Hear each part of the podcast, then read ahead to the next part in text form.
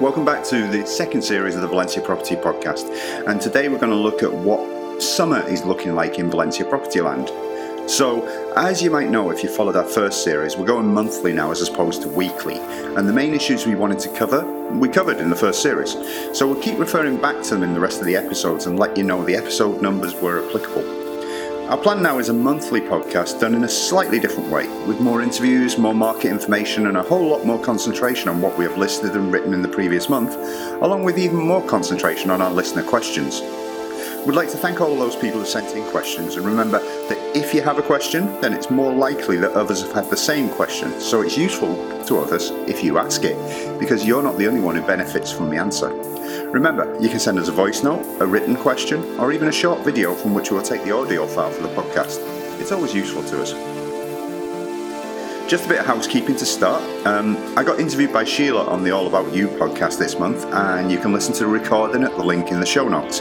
It was a wide ranging interview about what we do at the company, how we work, how the property market works in Spain as a whole. Take a listen. As I said, you can see the link in the, pod, in the show notes. We've had a whole lot of questions coming in recently, so we've taken a selection of the most typical and I wrote a blog post about it. Even better though is the roundtable discussion we had about those questions. So I took Gavin and David and I said, okay, you get this question, how do we answer it? You can listen to that later in the podcast.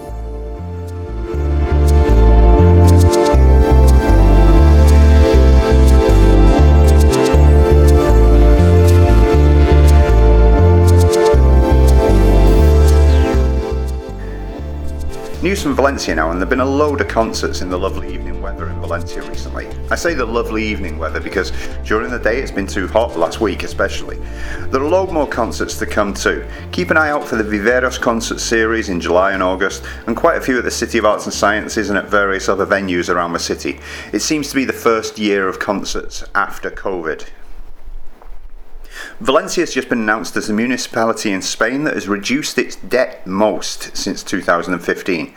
And that's despite COVID, putting lots of money into new bike tracks, the renovation of the Cabanyal, parks, gardens, and a whole lot more things that benefit the population. It's amazing what a progressive government can do given a chance. To start the main part of the podcast this month, just to let you know how things are going in the market. It continues on its merry way with anything that's great value being snapped up, and even things that we don't consider great and don't list being taken. The Pareto principle continues apace, with the 80 20 rule being as true as always 80% of the sales for apartments in the city of Valencia itself, and 20% for properties outside the city. And of that 20%, 80% of her houses and 20% of her apartments. Prices continue a steady rise, and affordability for our clients doesn't seem to be a problem still, as they mostly come from areas that are a lot more expensive than Valencia. We always talk about the four corners of America. That's New York, Florida, California, Seattle, but we also include Texas in this and quite a few people from Colorado we get people from Northern Europe coming down, and especially as we said before about the Dutch who are coming in droves, um, because Amsterdam, Rotterdam, etc., they're all very expensive compared with Valencia. And if you can work from anywhere, why not work from Valencia? Obviously, we're still getting a lot of people from the UK, from France, from other countries. It's a very, very busy time. However, there is still no news on the digital nomad visa, which was supposed to be happening this month. It was promised for this month when it was announced back in November. I think they may get it in before the summer summer recess in Parliament, but there's no indication at the moment. There's no news coming out about it, which is very strange because all the main political parties agree with it if it comes out, we'll be making a full podcast about it with all the requirements. It'll be really interesting for that huge number of people, especially from the UK, who can't wait to get off Plague Island. So, on the blog this month, we've written about many things, and here's a bit of a catch up. You can click on the links in the full articles in the show notes. Firstly, we looked at what makes L'Eliana so popular. L'Eliana has always been one of the most popular places for people to buy. In the article this month, we pointed out why and took in all of the aspects that make it so popular from the excellent park, the ease of travel into the city, the public transport, shops, bars, cafes, restaurant. Currently outside of Valencia, L'Eliana is our second main destination for people to buy property. Next, we had to look at the utility costs on your Valencia property, how much they'll cost you on average, and what you'll have to pay for. You can take a look at the show notes, of course, for the whole subject. It's a dry subject, but it's useful information so you get some idea of how much your day to day cost of living will be in Valencia. It's worth taking a look at. And then I had one of my famous rants after digging down into the rabbit hole that is Facebook and expat groups. You can see the link at the show notes, of course. There's more than one reason why you cannot see properties usually at the weekend, but those reasons usually don't include because the agents are lazy, which seems to be the only reason given on expat forums, especially on Facebook. Take a look at the article for the full explanation, but the reasons include family, access, owners, lack of key boxes, lack of commitment, long weekdays, and the fact that Spain is different. Work is not the be all and end all here, remember. That's one of the reasons a lot of people like to come here to live. We also gave some tips on how to build a relationship with your agent before coming over and what to do to move things forward at the weekend at least a little bit. Finally, I talked about the questions people asked, a sort of FAQ. You can see the link in the show notes, of course, but I decided to chat with David and Gavin about their experiences and how they handle these questions. Have a listen. The questions were Is Valencia safe? Why are there bars on the windows if it's so safe? Why are the owners selling? How long has it been on the market for? What if they open an Airbnb next door? Is there a problem with squatters? What about the utilities? How do we change them over? How much will it cost me annually? Is it leasehold or freehold? What are my costs on top of the purchase price? And is it available on rent to buy? We also asked about stupid and weird questions, so you might want to listen through to the end. So now I leave you with myself, Gavin, and David, and take three of our conversation about all of these frequently asked questions. Yes, take three, because the first one didn't record very well, and this is a new microphone, and a very expensive microphone, and it recorded a lot better.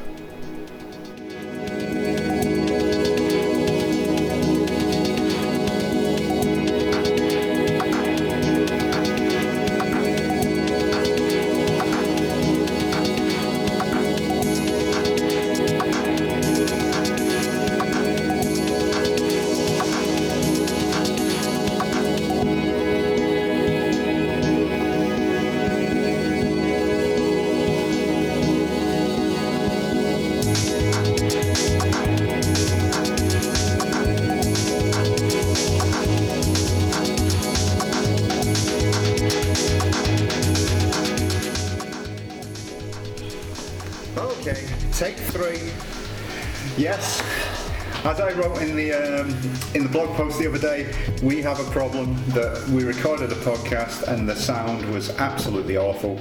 We sent it off to somebody to clean it up and it came back even worse. So here we go again. And we've tried this this morning and the battery on the recorder went. So this is take three and it's going to sound ever so, ever so, ever so natural. Forgive us if we're not too spontaneous. So these are the questions that we get asked regularly. Once, okay? once more with feeling. Yeah, yeah, because the first two times weren't really with feeling. There wasn't enough swearing in it, I feel. I'm going to run out of Baileys in a minute if you have to Yeah. another tape. Well, at least you brought champagne to the table as well at 10.30 in the morning or something like that. Anyway, um, first question. Uh, we always get this, especially from Americans. Is Valencia safe? Well, we've all lived there quite a while. Um, I've never had a problem. I've never had my apartment broken into, my car broken into, stolen, never been threatened, no physical violence for sure. And we do say it's a family orientated society. So we've all raised our kids here and never had any issues. And it's and it feels next. safe. That's, it feels safe as well. As well Yeah. as there not being a lot of crime, it also feels safe when you walk around the streets at night. You don't feel threatened. You don't feel like there are areas you should be avoiding. It's a completely different feeling to other cities I've lived in. In, in Ireland, for example, in Dublin or somewhere like that, it's completely different. Match day in Birmingham at mm-hmm. 12 o'clock lunchtime when Villa and mm-hmm. Wolves are playing or something like that. Yeah, I think all of us have the experience of chucking out time in the UK, for mm-hmm. example, or where Yeah. you just cross the road to avoid the pub Yeah. just in case you get involved in a fight, even though it's nothing to do with you. Well, there's no closing times here, so you don't get chucked Yeah, that's out. it. Just you just stay there and drink all night. Yeah. And w- and when you come here first to live, you have that sense for a little while. You bring with you that kind of paranoia, and then mm. slowly it fades away. It's funny. You mentioned, I think, on the first take the other day about But not on the second take. about crossing the road when you see a gang or Yeah. you see a group of people. I'm going to walk home, but Yeah. or you know you're with your kids or you're with your your partner. Let's cross the road just in case. But you don't really get that here. No. But I think that the question it comes especially from American clients because they're coming such from such a a feeling of non-safety, usually because of gun safety. Hmm. That the question is, am I going to get shot in a drive-by here? Which which just doesn't happen because basically nobody's got any guns anyway. But you know, it just doesn't happen. You don't you don't feel like there's an imminent threat coming from anywhere here, do you? Well, there's certainly none of that, and there's not a very little g- knife crime. And if there is, you see it on the news, and it's a real Because it's a big story. it's a real event. Mm-hmm. Oh, somebody was stabbed in Madrid, or and it's usually local gangs or groups of lads who are Yeah. just messing around, but there's nobody being clipped or taken out. Mm-hmm. Yeah, it just doesn't. I mean, I worked in an Irish bar here for 10 years and, you know, I have plenty of experience of throwing fellas out of the pub sometimes, but to actually see one person physically put his hands on another person here is very, very unusual. Mm. Really unusual. Even when you might have two fellas who are getting really angry with each other, to actually throw a punch at somebody is a really big deal here. Yeah. Well, you don't you don't have bouncers on the door or anything, No, do you? no. You know, it's as simple as that. You know, because it's relatively safe. Okay, next one therefore. If it's so safe, why are there bars on the window? Let's go with the various theories. Okay, I'm going to try and explain it properly this time because I think I messed up the first t- two, two times round. I was told that it was all to do with the uh, Moor occupation or the Arab occupation from hundreds and thousands of years ago, uh, uh, locking up your daughters, keeping your family safe, and that's a theory. Okay, so I reckon somebody from Vox told you that. Right?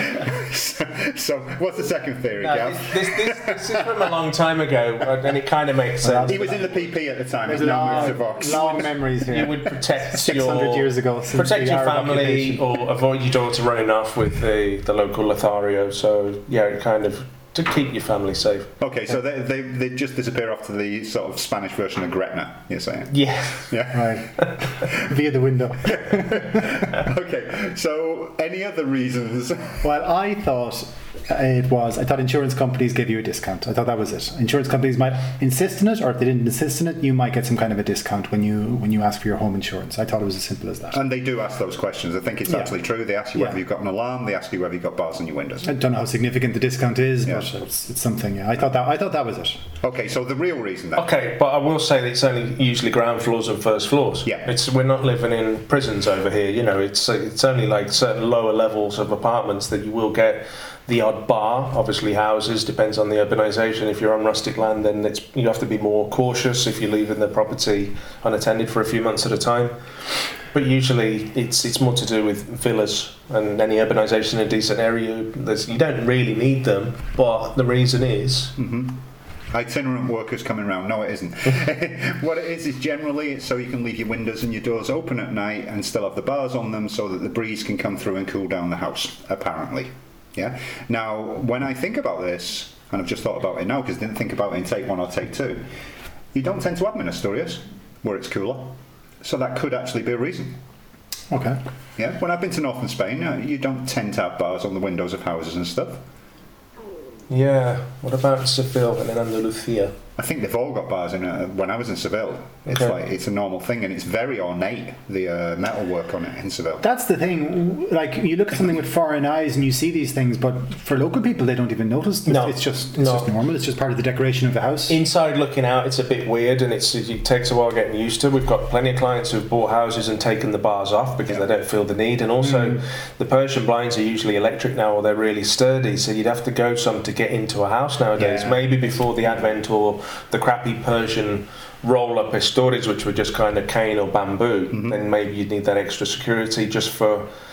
Just for self assurance or just for peace of mind. know, the But- shutters are. If you've ever been locked out of your house trying to get in, it's Yeah. really hard to, to force up a shutter without doing some real If, you, if, damage your to house, yourself. if your house has ever been burning down, you have real problems of get bending those bars and getting through them as well. though. Well, it wouldn't be for me on the third floor. I've got no chance of scaling the facade and getting up. Uh, I think. Uh, First, you chuck the mattress out, and then you jump onto it. Apparently, that works. I've seen it in cartoons. Yeah, yeah, trampoline. That's Yeah. it. your bed sheets and tie them all together. Is that not what you do? I think you've been burnt by that point. So the third and fourth questions, I think they go together. It's how long has the uh, property been on sale, and why are the owners selling? Which um, I always think is like, well, it's not really any of your business, but we can't answer that because that would be uh, impolite. I th- often think it's because clients maybe, especially if they're interested in a place, maybe they're starting to think about the price. Can they kind of maneuver a bit of a discount on it? So if they're clever enough to see what's the catch here, I really like this place, but maybe there's a catch. So let's see if it's been on the market for a few months or if there's some strange backstory to the house. So I think sometimes it's clients being a little bit too clever, trying to you know ask questions, which I just say probably It's usually when they're interested, though. Yeah. yeah, I find it is. And as you say, first of all, you could well say it's none of their business. And secondly, it doesn't really matter. You know, Mm-hmm. you like a house, you like a house. Don't go looking for problems. Yeah, I think that divorce answer, uh, Hmm. like they're getting divorced, and then the extra question, which you said, so why are they getting divorced? That's when you say, well, that is none of your business. Because the toilet in the second bathroom won't stop dripping. I think everybody's an expert nowadays as well, unfortunately, because of reality TV and all the property programs that you see. People don't like the the awkward silence. This, the owners usually speak Spanish. The clients usually English speaking. They don't want to just stand there and make it look like they haven't really got an idea or they're not sure what to do. So that's the go-to question. It's then, oh, why are they're selling? Just because you feel that you need to have some dialogue and. I wonder if I can catch them out. Well, well, I'm going to blame A Place in the Sun here, and other property programs exist as well, because when we've worked with them, they tell the client they've got to make a comment when they go into the room. Hmm. So that's why the clients always say, "Oh, it's a lot bigger than I thought." Oh, it's spacious, isn't it? it they don't really think that. They've, it's the only thing they can think about because they've watched A Place in the Sun and other programs so many times, and that's what people say. Hmm. So, but I go back to the first thing. I think people are just too polite to ask. You know, so how much am I going to get off this? And this is a way of Yeah. finding out. do, do you think there's an element as well that people are afraid to to appear too keen if they like somewhere? You I, th- I think they should. I- I- they- I yeah, I- they should I think so too. to appear too keen. Yeah, yeah, yeah. Sorry, yes, but I, and I think this is maybe a way of you know, mm, I really like this place, but let's let's you know let's ask a couple of It could be. awkward questions maybe, and let's see, you know. Playing being coy. Yeah, a little bit, I think. Yeah. I mean, I usually tell people don't do any cartwheels if you like it. You know? Hmm. don't, don't start jumping around and you know. Don't, Yeah, this is the perfect place for us. Take out your wallet just yet. don't, don't smile or yeah, yeah, Yeah. yeah. Well, just be normal. Just be normal. Just you know. I think that question about like, am I going to get a discount on? I think is a totally valid question, but not in front of the owner who may understand English, you know, and therefore they're basically going to go right. I'm not giving any discount here. I know they're interested. Leave that question for outside. We've, well, we've done this in the past, haven't we? When we've been for second viewings and we've taken builders or project managers, we do say after 20 minutes or half an hour, Get out of there. get out of Dodge because otherwise they're just they've got you on the hook and they know that you're going to go for it and mm-hmm. they're not going to negotiate if you if you if you express too much interest. So, but that's what they're, we're there for as well. And I do say to clients when I'm with them, let's pop downstairs, let's go, and I'll give you some information that it's not for all ears. You know, I'll tell you something that the owner just has told me in confidence, but maybe doesn't want you to, you need to know. know. You but I to will know. tell you obviously because Yeah. they're the client that we represent. Uh-huh. Yeah. There's also some. There are some properties that may have been on the market for a little while, but I also say to clients, listen, you're not a typical Valencian buyer. For example, places with a, maybe a south-facing balcony or something like that. And you kind of go, actually, local people are not keen on this kind of a place. You think it's great. You're not going to talk about my pictures again, are you? That's a reference back to a, a podcast that we did quite a few weeks ago. Yes, Criticising my children's photos on the wall. I was, uh, Well, they are a bit crap. aren't they? But uh, so there are places that you might be keen on. You think this is great, but maybe local people aren't so keen. And so that's maybe why it's taking a little bit longer to shift. There's no catch. There's no problem. You know. or, it- or it's rented out, or, Or these other things, They haven't done viewings because there's an awkward situation with the family, Yeah. or Yeah. they're waiting for the kids to finish the school term before they start accepting viewings because they've Yeah. got a busy lifestyle. Because Any they don't want number of- anyone in the house. They will not leave a key. There's no key box. Yeah, there's any number of reasons that something's been on the sale for, for six months. It doesn't mean that it's crap and that nobody wants it. It's just Yeah. because of circumstances. I mean, it's it- a valid question, but usually it's well, if you like it, it doesn't matter whether it's been on for a Mm. week or a month or six months. Uh, this relates as well back to a blog you did a week or two ago, Graham. I think about being able to see properties at the weekend. yeah. Sometimes clients say, well, do they not want to sell the house or what's the story? You go, yeah. Yeah. sometimes they don't want to sell the house. The person who's living in the house at the moment does not want the house to be sold. They might be getting divorced or they might be uh, a child of a divorcing couple and it suits them fine to continue living in the house. And that child makes it really awkward, doesn't she? she, does. she Yes, really does. Want it to exist, she does, yes. Listen, going back to the family community and the whole thing about being in Spain, it's close knit families, and sometimes there might be an elder family member who isn't, you know, who isn't well. Oh God, the COVID thing. Yeah, and you can't go and see it, and because they're well, my mum's not too well at the moment, so maybe we should wait a couple of weeks, and then as somebody gets to 90, 95 years old, then they're not going to be feeling. I remember, Or- or remember during the third yeah. the third wave. I think there was a day that one of you was taking people out to places, and there were five viewings due, and four of them was either somebody was uh, self isolating, or like the whole family had COVID and you weren't able to see them. Well, I, I've been to one place and we couldn't go into one bedroom because the grandmother was in there. Hmm? And we couldn't see that bedroom because she was too old and frail. I've been into one place where I wish I hadn't gone into the bedroom because there was a guy lying on it with an absolute steaming stiffy, totally naked. I just wish I'd never gone into that room. Uh, that was 20 years ago, and I still can't get that vision out of my head. I said to the owner, "Why the hell didn't you tell us?" Oh, I didn't know you were coming. Okay, uh, the next question that people ask: What ha- what happens if they open an Airbnb next door, or quite appropriately at times, can I open an Airbnb? Stock answer nowadays is no. Uh, we do. We've written loads of articles about this. The the death of the Airbnb economy. In I actually wrote about two and a half, three years ago. Yeah, no, but it's still valid, and that was just before the pandemic that came out as well. But it's it, not a lot's changed since then. Um, it has to be ground floor or first floor if there's two properties, residential properties on the first floor. They both have to have uh, the VT license or the tourism license. So it's chicken and egg. You haven't got a license, I can't get one. I haven't got a license, you can't get one either. Mhm. And if you have got a license, I might be able to get one, but it depends on which part of the city it's in now because some Yeah. areas you're not allowed to. Old Town, Cabanyal, and probably Ruzafa, the way things are going, it's it's just we don't want to repeat of what happened in Barcelona, and they, they kind of destroyed a lot of a large part of central Barcelona with, with too Yeah. much tourism. Yeah, too, much too much. I mean, it was a lot of people in Barcelona think that the pandemic came at the right time. Yep. Because it, it- they did a total reset about allowing uh, tourist rentals and things because it was just becoming that areas which had a market in them, for example, would have no business because there was nobody living around there anymore. Well, you can't say that about Valencia Central Market. You can't say that about Ruzafa Market, even though there's a lot of people, you know, who come into those areas. You can still get proper life in those in, the, in those areas. I think. Well, we recommend mid-term rentals now. If you need some return on the property or you're not going to be using it 12 months a year, then yeah, three-month rental, one-month rental. There's a niche market. You get reasonable return, and it's less hassle. And it's usually a tenant who's going to look after the place rather than yeah weekenders and people. Yeah, party flats. And the revolving door, and then you've got to find somebody on the ground with keys who's, who's willing to rock up on a Saturday night because the boilers doesn't work or there's an issue with the neighbours. The last thing we, you, you want to do is when you buy is be on bad terms with the neighbours from the first day. Yeah. Yeah, and the thing is, you know, as soon as you get that first bad review with Airbnb, the Mm. place is destroyed anyway. Whereas when you've got a medium term rental, uh, people tend to respect it a lot more. And so, therefore, you don't get problems with the neighbours. You don't get problems in general because it's been used as a party until four o'clock in the morning.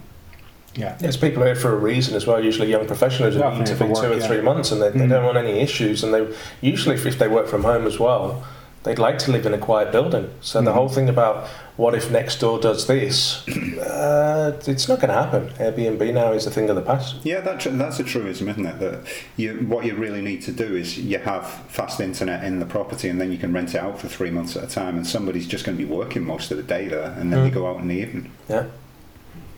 Okay. The next one, therefore, is uh, you haven't got it, uh, you're not living there, and squatters come in, and you can't get them out, according to Facebook at least, you can't get them out until the year 2145 when the grandchildren eventually die because you pop to the shops for half an hour. Is that true? Well, I think here I think we should differentiate between a situation where, as you say, you literally you go away for a week and you come back and there are strangers in your property and they've changed the locks. I mean, generally speaking, to po- properties that were owned by by say properties that are owned, it doesn't happen, Dave. I think you you, you were talking about it happening to bank properties. Yeah, I think squatters they, they they want I wouldn't say an easy life. Obviously, it's not a choice on their part, but they're not going to target a, a privately owned apartment because they don't know who the owner is, they don't know their background, they don't want some guy coming back with a baseball bat who's going to literally, you know, Beat them out of it. beat them beat them out of the place. So it's there are bank properties available, kind of available or listed, and you, it's very easy to see what's going to be an easy force the, the lock, move in for three months, and not usually be bothered by the banks who are slow to react and not too worried about getting people out. Hmm. Hmm. But I do think we should differentiate between that situation and a situation where you have a genuine tenant who signed a contract, maybe falls on hard times, loses their job, can't meet the rent anymore, can't pay the rent, falls into arrears. Then it can be trickier to get them out. You do have to go through the courts, and it can be a long procedure because the Spanish law is very much in favour of the tenants. So it's. I think it's possible that in these Facebook groups, people are confusing those two situations. What, people on Facebook confused? Surely not. uh, yeah, I think that is a definite, and what you can always do is make sure that you've got tenant insurance. There's a tenant insurance here where you propose the tenant to the insurance company, the insurance company check that person out, and if the insurance company says, yeah, no problem, you pay a fee to the insurance company to protect yourself against non payment. If the tenant stops paying, the insurance company starts paying you until they have managed to get the tenant out. And it only costs about half of one month's rent on a, on a year's rental. So it's it's a decent deal because it just gets rid of that worry in the background that they're going to stop paying you. I'm going to have the I'm going to have to go through court. It's the insurance company that does everything. Mm-hmm. Yeah. I definitely think squatters is one of those urban myths that's overblown a bit.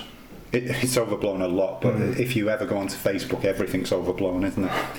so um, Well, I've been around for a while doing this now. I've been with you for 10 years, and you've been doing this obviously for 20 years since you started the, the, the company. And I can't even remember, maybe once in Cabanyal, one of our renovators had a, an issue and went in and said, This isn't a bank property, you're going to have to leave. And they, they left. you know. there, there was one in Benimamet.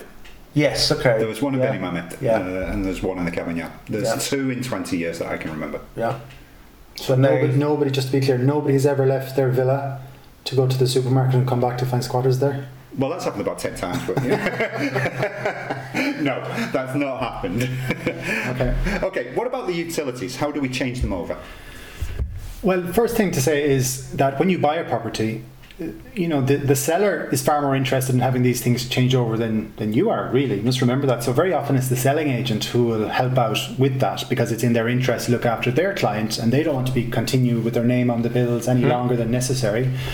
But often we'll do it also. And we'll do it ourselves or we'll ask um, the, or the secretary of the lawyer might do it for example. There's various ways. Dave there's a website that The, the Paperless company as well, that they will actually find you the best deal. Mm. It's easier just to change over and keep the existing company for now mm-hmm. because it's just a phone call and you give them the, the CUPS code, which is the the register for the meter in, in each apartment for electric, gas, water, etc., etc. But uh, then they will kind of work for you and say, oh, actually, if you combine the bills here with Naturgy or these kind of companies, you get the three in one combined mm-hmm. thing. And that's usually what people do after they've renovated and say, right, well, what's the best option at the moment? Much the same for the internet as well. If you shop around, you can get actually save 10, 15, 20 euros a month. But not water companies. Water's a bit difficult. You know, it does take a couple of months, and my apartment, I've still got the previous owner's name, but it's in my account. I, I pay the bill, Yeah. but it's in somebody else's name, and it's you know, it's why change it? You've only been there about 18 years Well, this is something. it, you know, but it's, it's the water's still on, and it's just the way it works, and it's very antiquated the water system in in Spain and Valencia, and uh, yeah, if it isn't broken, don't fix it, right? Hmm. Yeah, I think I think it's a very simple process, but people worry that they'll have to do it. But no, it gets done. Well, it's Well, at least it gets done when we do a sale. It's part of the service that we provide as well. So we talk about the, the commission and the agent's fee, and you know, there's a lot more there than just selling you the property. There's the the, the guided tours, and then there's the post sales as well, where we're still there. We don't run off into the life into the bank. You know, it's we're, we're still here on the ground, and we've been here for a long time doing this. So you do bump into people and go, "How's it all going?" And you want to look people in the eye and not have to Yeah. cross the road and walk in the opposite direction when you when you bump into people. Changing utilities is one of those things. When you you only do it yourself, how many times in your life are you going to do it? When you move house, not very often. But when you have somebody who's well used to doing it, we do it Hmm. a couple of times a month. Probably it's it's no problem. It's very easy done. It's a service we're happy to provide. Yeah. Okay, the next question is how much is the house or the property going to cost me annually? So, what costs are the annual costs that people have got to pay? Right, you've got the IBI, which is the council tax, and then you've got the community fee, which is really the homeowners association fee for our American clients, and Strava. Strata is Strata, for Australian clients. That's somebody, the council tax, but it's I mean it's pretty self-explanatory. The community fee, you buy a share in the building for maintenance, for upkeep. If there's pools, gardens, concierge, tennis courts, that kind of thing, you pay a bit more. If it's just an elevator or not even an elevator, you pay a lot less. I live in an apartment and pay around 40, 50 a month, depending on, oh, we need to paint the facade or we need to do some work on the building. And that pays for the for the lift in your case, and pays for the light on the stairs, and also pays for the cleaning, right? And the insurance as well. The insurance so if there's the any issue with the building or there's Yeah. a pipe burst, then it all goes. There's the sinking fund, as they call it, and uh, every now and again, oh, we need to do some more work, so we're going to increase the fee. But you get informed about that. There's meetings, and yeah, it's it's it's, pretty easy, and it's it's never really an issue. And it's never really that much, is it? No, I mean the owners of, in the building are usually pretty proactive as well and say, oh, we should be doing this, or we need to change the front door, or the lock's getting a bit crap to, to get into the building, so we'll change the the tumblers, and you know, it's it's just an ongoing thing, but it's very cheap. And that's a flat. Yeah. How, how much do you pay on IBI, which is the council? Council tax, I pay two eighty. Mhm. I live in a hundred square meters apartment, more or less. If All you right, live right. in no, well, it's not, not quite 100 metres. Um, but it depends on the area, depends on the footprint, depends on how, uh, what the, the facilities in the area as well. Okay, so that's 280 a year, yeah? Yeah, yeah, yeah. because yeah, yeah, yeah. we always get asked that question No, when we I- say it's 280. Because what, a year? Yeah, what was it we said the other day about uh, 1% on property value in California, and you said 2% in Two San percent. Somebody told me in San San Francisco, Francisco. they were paying. Wow. Yeah, yeah, and yeah. San Francisco property values are really high. yeah. It's You two know. percent a year. Mm. 2% You a year. Yeah, Wow. yeah. So So what do you, you, you don't live in the city, Gav, you live just outside. yes. So ha, you have you got community fee? No, we don't. We live in a, just a, what would you call a townhouse, maybe. And because we're not part of um, a complex as such, we don't pay any community fee. We do have to worry about what do we have? We have what's called a vado fee because we have a garage. So the space in front of the garage on the street is a no parking zone. We have to pay. I think it's 50 or 60 euros a year to the council for that. And that allows you to ring them up and say, come and move this car that's parked in front exactly. of my If somebody, double, if somebody blocks the entrance to your garage, then they get towed away. Exactly that. Mm-hmm. Um, and we have our IBI. I think our IBI is about, it's actually similar to Dave, but we live outside of the city, so it might be a little bit cheaper there. About 300, 350, I think. And we do have another fee for rubbish collection in the town we're in. Yeah. Again, about 70 or 80 euros a year. That's another fee that we have. Yeah, it depends because in some, in some towns, and I think in the city, it's included within the That's actual right. IBI. Yeah, in our town it isn't. It's the same It's in an mine. It's, extra. it's separate in mine. Yeah. So in my town, for example, I live in a townhouse, but we have got shared facilities. We've got a, uh, a garden and a pool and that. So we do pay a community fee, and our community fee is 130 euros every three months. So what, 43 euros a month, more or less, and that pays for the cleaning of the pool, the gardening, lights in the garden, etc. Uh, we've got a Vado as well for the garage, which we've never used ever, and I park outside it every single day. And I've been threatened by the police at times with giving me a fine for blocking my own Vado, which was fun. Um, but uh, that's 40 a year. I think it is for the Vado, and the council tax is 450. But we have just put uh, solar panels in, and we get 50% off for five years as a result, which is a result, I think. So we're paying 225 more or less for the council tax. Now, my dad, for example, lives in not the centre of the world in the UK. His council tax is about 1600 a year, which is, you know, in pounds. So we're talking about 2,000 euro. Uh, I'll say euros just for your benefit. Uh, a euro, just for your benefit, there, Gav. Um, but it's 2,000 euros more or less. So the difference is it's huge. It's huge. So your ongoing costs when you live here are a lot lower. Yeah, and we often say, I mean, people, again, it's one of those questions that people like to ask sometimes, especially when they've seen a couple of properties. They kind of, well, what are the questions I should be asking? Oh, I should ask about the council tax. I should ask about, you know, the community. But honestly, you could nearly guess what they are before you go into a place. Yeah, you don't always know, so it's kind of well from experience. Yeah. This this time last year we sold one in the same building or next door. If there's a and they pay concierge in the building, you might expect to pay a bit more. Mm. You know, if there's a swimming pool, obviously in the complex, that's again another expense. But honestly, they're very rarely is it a significant consideration when you're talking about buying a property or not. No, the most expensive condo fee I've ever seen was in a property in the centre of Valencia. It was five floors, but there was only one flat per floor, and they had two concierges, husband and wife. So it was basically covered 24 hours a day, more or less, and they were paying 400 euros each, I think, each floor, to give these two people work. Hmm. And that was a real Trimester? no per Wow. month. Yeah? Yeah. and that was a real like I'm not buying that property because Mm. Yeah. because your ongoing costs were really yeah. high compared with everywhere else. Yeah. We look down near the City of Arts and Sciences. They've got you know squash courts, uh, paddle courts, swimming pool, gym, etc. They're paying 80, 100 maximum, but because there's so many people in the building, Yeah. it's not like 300, 400. You know, it's a, it's a decent amount, but it's uh, it's more than it would be anywhere else. But generally, it's around, if you've got a lift, 40, 50 euros a month. And if you haven't got a lift, maybe 10 or 20 euros a month. 100 euros a month is nothing if you've got all that facilities compared to maybe in New York and you might pay a thousand a month or something. Yeah, yeah. No, I just see the condo fees in the UK as well are massive. Uh, when when I've asked people how much they pay if they live in that sort of property rather than a house, I just I just get blown away by how much it costs, especially for Americans though. Yeah. Especially for Americans, they just don't understand how they let them get away with it. uh, next question: Is it leasehold or freehold? This comes from Brits most of the time because most of the properties in Britain are leasehold. I don't know much about this. This goes back to the empire, I believe. It probably I, does, I yeah. think, I think we should ask one of the the citizens One of of the, the empire. subjects. Yes, one of the subjects. That's what we're looking for. And that- The and that's it, we're subjects of Her Majesty to answer this. because it's Her Majesty who owns a lot of the um, the uh, leases, a lot of the freeholds on this. Yeah. It's actually, yeah, just pass on some some, Right. yeah, some information there. Go on, Dave. How I'm connected to the royal family. Wow. Um, it's all 99% and probably more than that in Spain is freehold. Leasehold doesn't really exist. There's one or two areas down by the beach which has been earmarked for parks and recreation that is leasehold land. Property is for sale, but you do have to buy the land off the local council as well. So a house could be 500,000 and then the, the plot of land it's on is also 500,000. Thinking of a couple that are down there at the moment. Yeah, because the, the, Close to the a land, act- the land actually uh, belongs to the Port Authority, uh, being so close to the port and that. Uh, but you are, well, the, the, the freehold is available to buy, which is often not the case in the UK. For Mhm. example, when you're buying in the UK, you've always got to look at how long the lease has got left.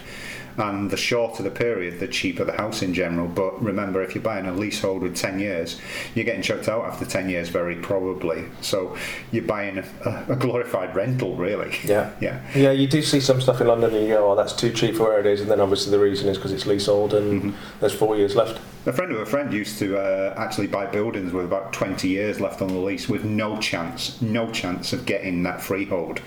And then he'd just rent out, and he reckoned by about the 14th, 15 year, 15th year, it put him into profit. And the last four or five years were, you know, they were that was his profit. Um, and I think that depends on keeping it occupied 100%, all of these flats and everything. But it's a, it's a mathematical thing that you had to do in order to see whether it works. But here, you don't have to worry about leasehold and freehold in general. Okay, um, next question, and it's almost the last one, is um, what are This time, for this recording. for this recording, which we have done in parts to make sure we get every single bit, of course. Uh, what are my costs on top of the purchase price? Okay, well, we always give the figure of 15, 16%, no? Yeah. We give a figure of 15%. 15% if Yeah. you're a cash buyer, 16% if you're looking for finance because you've got Yeah, obviously bank fees, broker fees, Yeah, there's a registry few extras fees, there. etc., etc. Yeah. But usually Yeah, we used to say 18% if you were getting a mortgage because you know you had to pay all the costs, but these days the it's the bank who has to pay most of the costs of a hmm. mortgage because they're the eventual beneficiary if you don't pay it. Hmm. And the 15% is made up of 10% tax, which goes to the government, purchase tax. 10% in Valencia, can be lower in other parts of Spain, I think, but it's 10% here. Not much we can do about that. it used to be 7 and 10 for new builds and second-hand property, and then they just thought, ah, we'll just make it ten. 10. It went from board. seven to Nice, eight. nice round number. We're not Easier very to good. calculate. It's, Yeah, it's nothing to do with getting more money, and it's just a nice round number. Yeah. We're not good on maths, so we'll just make Let's it say multiply by 10%. seven. all the It made our life easier actually, in the sense of like, okay, so this is 146,500. What's seven percent of that? Um, Ten percent's a lot easier. I'm sure you can work it out, but we're I, not. pro- I probably could, but you know. Um, so it's 15%. It's 10% tax. Where's the other money come from then?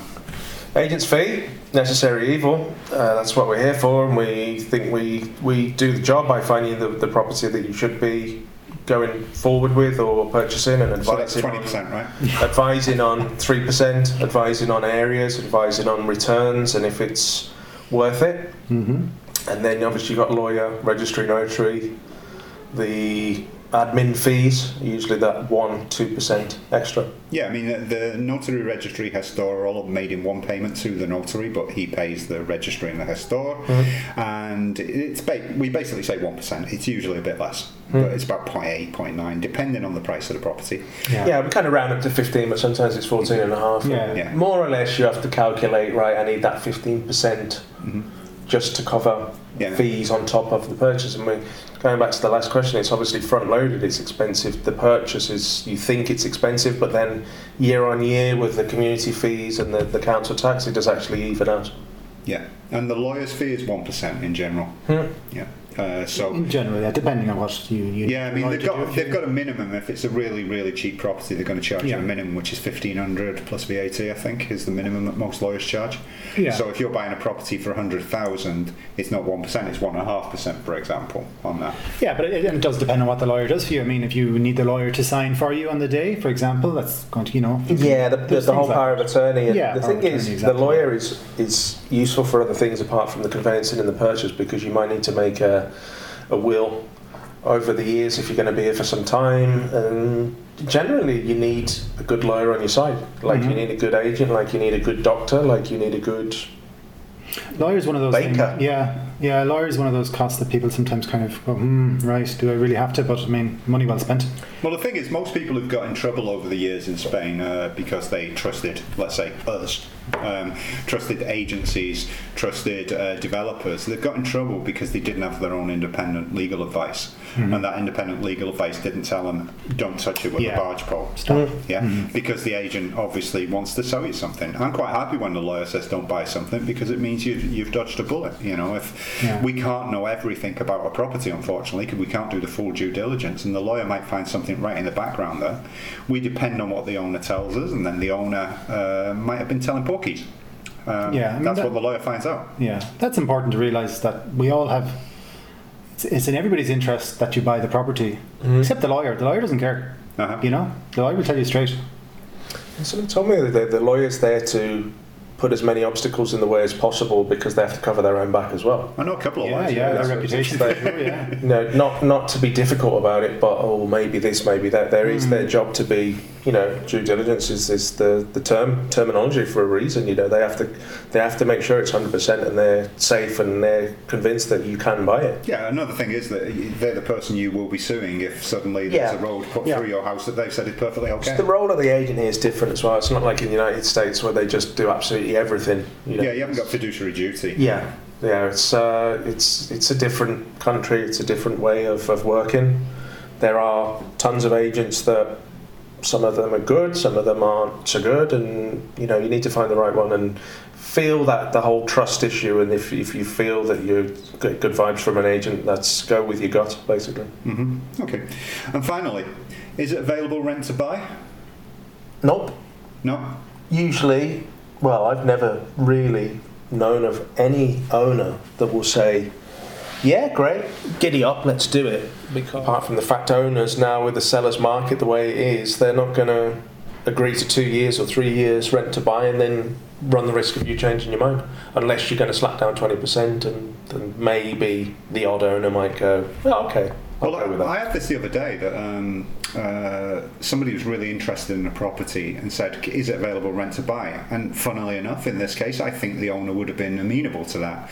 Uh, said so, you know, if you gave the owner twenty percent down and then paid him, uh, you know, maybe a thousand, two thousand a month, um, and a maximum of two, three years, I think they'd be interested. And they said, oh, "Don't think we could do the initial deposit." And it's like, so basically, you want rent.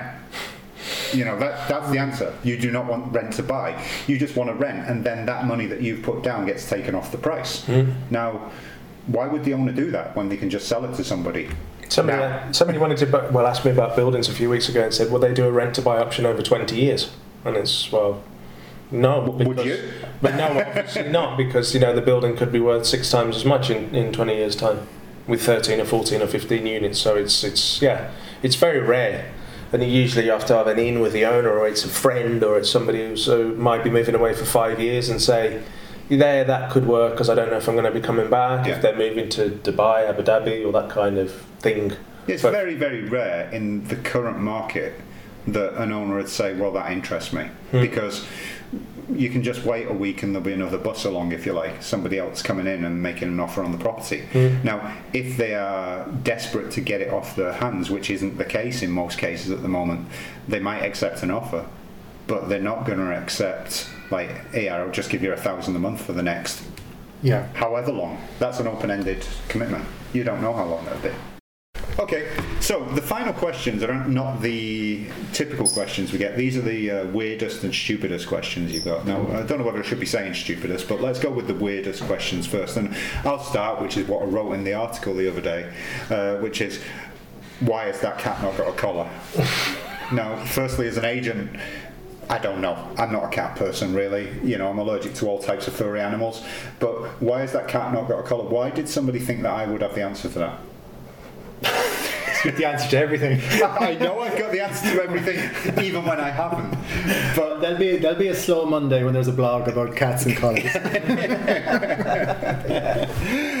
Wild, wildlife in Valencia. wildlife in Valencia. So, have you had any weird questions? Well, going back to the why are they selling, and usually it's well none of your business, but in this instance it was there's a divorce, and the next question was why are they getting divorced, which is usually none of your business, and they wouldn't tell you even if even if you asked them. Um, somebody else said to me, with an English owner showing them around the property, why did you have these tiles in the kitchen? They're not very nice. I don't like them. And the that was in Montroy, one of our sellers a few years ago now, with some English buyers who didn't buy in the end because they were kind of tricky t- to deal with. Dutch buyers are great at that, aren't they? Yeah, but They're it's, they're, they're very, interior very blunt and, oh, why on earth would you want this colour tile? Oh, I don't like this at all. And with the English owner standing in front of them, and that's when you have to phone the owner afterwards and apologise for, Profusely. for their behaviour. Yeah. Sorry about that, I didn't realise they were so horrendous and awful, horrid people. I had somebody, I had a client recently, and she insisted in the first two or three places we visited that she asked, "Did anybody buy? Did anybody buy? Did anybody die in this Right. apartment?" Okay. And I had to stop her and say, "Stop asking that as one as your one of your first couple of questions. Like, do you know what I mean? Did anybody die in the apartment? Stop asking that. You know, I, I, you know." Did she have like a ghost thing? Or, or- Yeah, she just said she wants, you know, she just thought. She wanted that- a ghost thing? No, I don't know. I don't think she wanted. I think she just wanted to know, you know, the background of the apartment. Again, this very similar to how long has it been on sale? Why are they selling? You know, kind of getting her retaliation in first. What nationality? American. Okay. Yeah. There's, there's certain nationalities obviously have superstitions about that kind of thing, and uh, we had a Mexican client a few years ago who we actually said uh, there was an issue a few years ago. Somebody died, and they said, "Oh, thanks for telling me because I, I'm very superstitious about that kind of thing." But if a property's like more than, I don't know, 20 years old, and especially if you've just been told it's an inheritance, Yeah. the likelihood is that somebody's died in the property. Well, the How whole long are you at this place? 18 years? 18 years, yeah, yeah, yeah. I'm kind of like, Wouldn't start any long books. I'm getting plenty of LPs on. yeah, at the end of my tenure. yeah, older properties, anything with character, probably somebody's died because the whole issue of care homes and putting your olds into the into the residency doesn't really exist. People live with their parents until or go move back in with their children when when they get older. So yeah, And we did have a civil war in the 1930s. yeah, it's, it's, it's, it's, a, it's a fact of life, isn't it? But if you're superstitious, then maybe buy a new build. Maybe that's why certain nationalities like the new builds and they prefer that kind of Clean slate. yeah clean slate, no issues, mm-hmm. and yeah, you know for a fact, unless well. I'm going to say in Dubai, probably somebody died building it as well. So. Are you sure it's not? Are you, oh dear. are, you, are you sure it's not because they want to use it as a tourist attraction that we've got a ghost? right, yeah. Yeah. Is this the murder flat? Well, there's Yeah. plenty of dark apartments that could be like the ghost train at the fair kind of things, right? You just put up a few sheets and some cobwebs and say, yeah, yeah, yeah. This is the ghost train apartment. Sometimes the questions they don't ask as well. Uh, we were we saw a place a couple of weeks ago now, and it has uh, you might know the one I'm talking about, and it's got uh, honestly six foot real ivory tusks as a decoration. Oh, you went there? Yeah, Mm. yeah, yeah, yeah, and turtle shells. Yeah. And it's like almost literally the elephant in the room.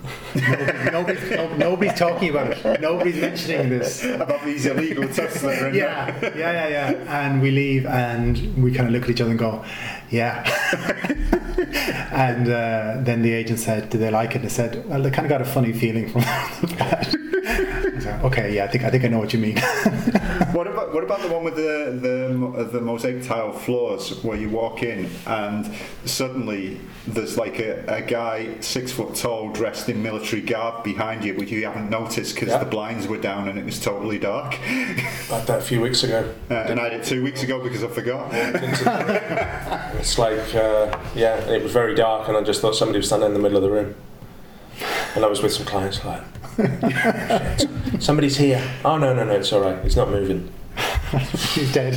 so, so I went to open up the blinds on the far side of the room. Luckily, it was totally dark. Luckily, I didn't walk into him.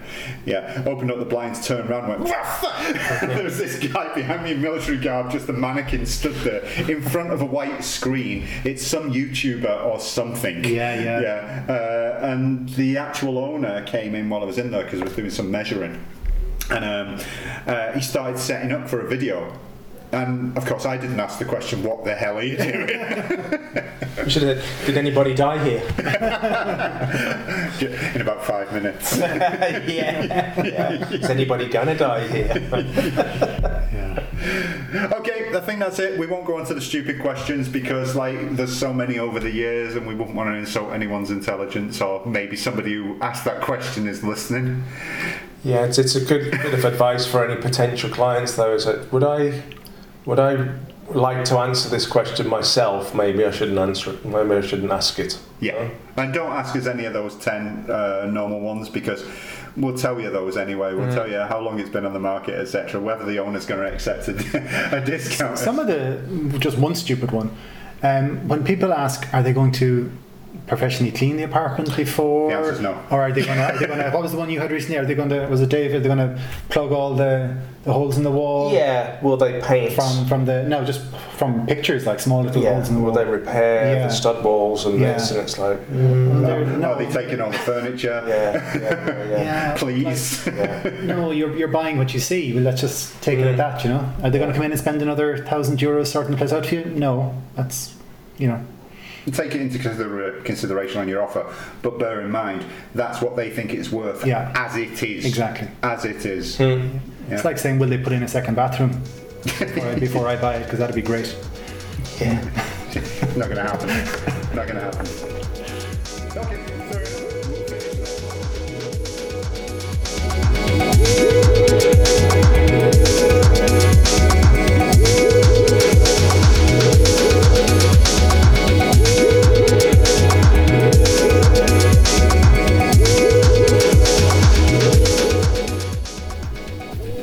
And that's it from the new monthly edition of the Valencia Property Podcast. We hope you liked it, and we hope you liked that conversation and listened all the way through to the end. There was a lot of information in there and a few jokes. Um, anyway, we enjoyed doing it, and we'll be back next month enjoying doing it again. Remember, you can contact us always on information at valenciaproperty.com. That's valencia-property.com. Information at valencia-property.com Or you can get in touch through WhatsApp on 0034 657 994311. Or you can follow me on Twitter, Greyhunt, that's G R A H U N T, where my DMs are open so you can send me a message on there as well.